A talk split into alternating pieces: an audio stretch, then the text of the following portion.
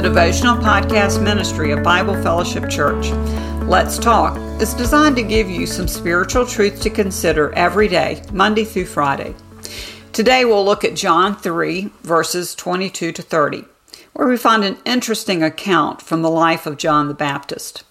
Verses 22 through 30 say this After this, Jesus and his disciples went into the Judean countryside, and he remained there with them and was baptizing.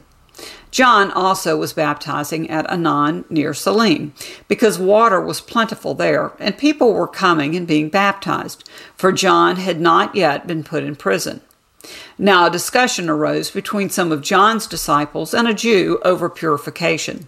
And they came to John and said to him, Rabbi, he who was with you across the Jordan, to whom you bore witness, look, he is baptizing, and all are going to him. John answered, a person cannot receive even one thing unless it is given him from heaven. You yourselves bear me witness that I said, I am not the Christ, but I have been sent before him. The one who has the bride is the bridegroom. The friend of the bridegroom who stands and hears him rejoices greatly at the bridegroom's voice. Therefore, this joy of mine is now complete.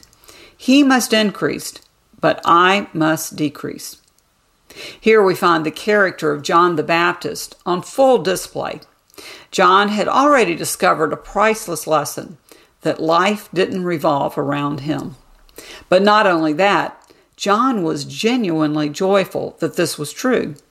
If we can come to the point where we can genuinely, joyfully deflect all the glory for any accomplishment back to Jesus, we have found a most valuable treasure. John's reaction to the awkward question posed by his followers reveals that he had reached such a place. Our text tells us that John's disciples reported to him that Jesus was baptizing and attracting a growing number of followers.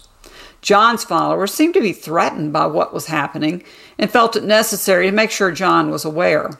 How surprised they must have been when they heard his response, because John didn't share their insecurity. Indeed, John welcomed what was happening and used the occasion to teach his followers some very important lessons that are just as applicable for us today. First, when John heard that the crowds were going to Jesus instead of him to be baptized, there was not a hint of disappointment. On the contrary, John took the opportunity to share this important lesson no one receives anything unless God gives it. John personally knew this to be true for himself as well as his ministry, and the same is still true today. Beware the temptation to take personal credit that rightly belongs to Jesus. John knew the danger this presented and wanted his followers to understand this just as clearly. Remember, it's only God who can change the heart of an individual. We may have the privilege of being involved in what God's doing, but ultimately, nothing happens in the heart of someone except through God. Let's praise God when we see Him at work in a life and run from the idea that it somehow could not have happened without our help. Secondly, far from seeing Jesus as a competitor, John found complete joy in the fact that the crowds were responding to Jesus and his message. John accepted the role he'd been assigned, and in many respects, this was the moment he had been anticipating since before he was even born. In the Gospel of Luke, we learn that when John, still in his mother's womb, heard the voice of Jesus' mother, he leaped for joy. Finally, that joy was complete. Eugene Peterson, in the message, describes John's attitude here as a best man who is overjoyed to learn that the groom is finally married and the wedding is off to a good start. What a beautiful description. John could describe his joy as complete because it was just that genuine joy for the one he had been sent to precede. John had learned an important lesson that's still true in the 21st century. True joy is when Jesus is exalted. John demonstrated the genuine joy that results when we learn to forget about ourselves for the sake of Jesus and His glory. Finally, John explained that this attitude of genuine joy when Jesus and his message are accepted is meant to be a lifestyle. John's work had been accomplished, and it was now time for Jesus' ministry to take center stage. John says in verse 30, He must increase, but I must decrease. John may have had his immediate situation in mind, but this statement really represents a metaphor for the Christian life. It's the attitude that says, My business today is to actively surrender more and more of my life to Jesus.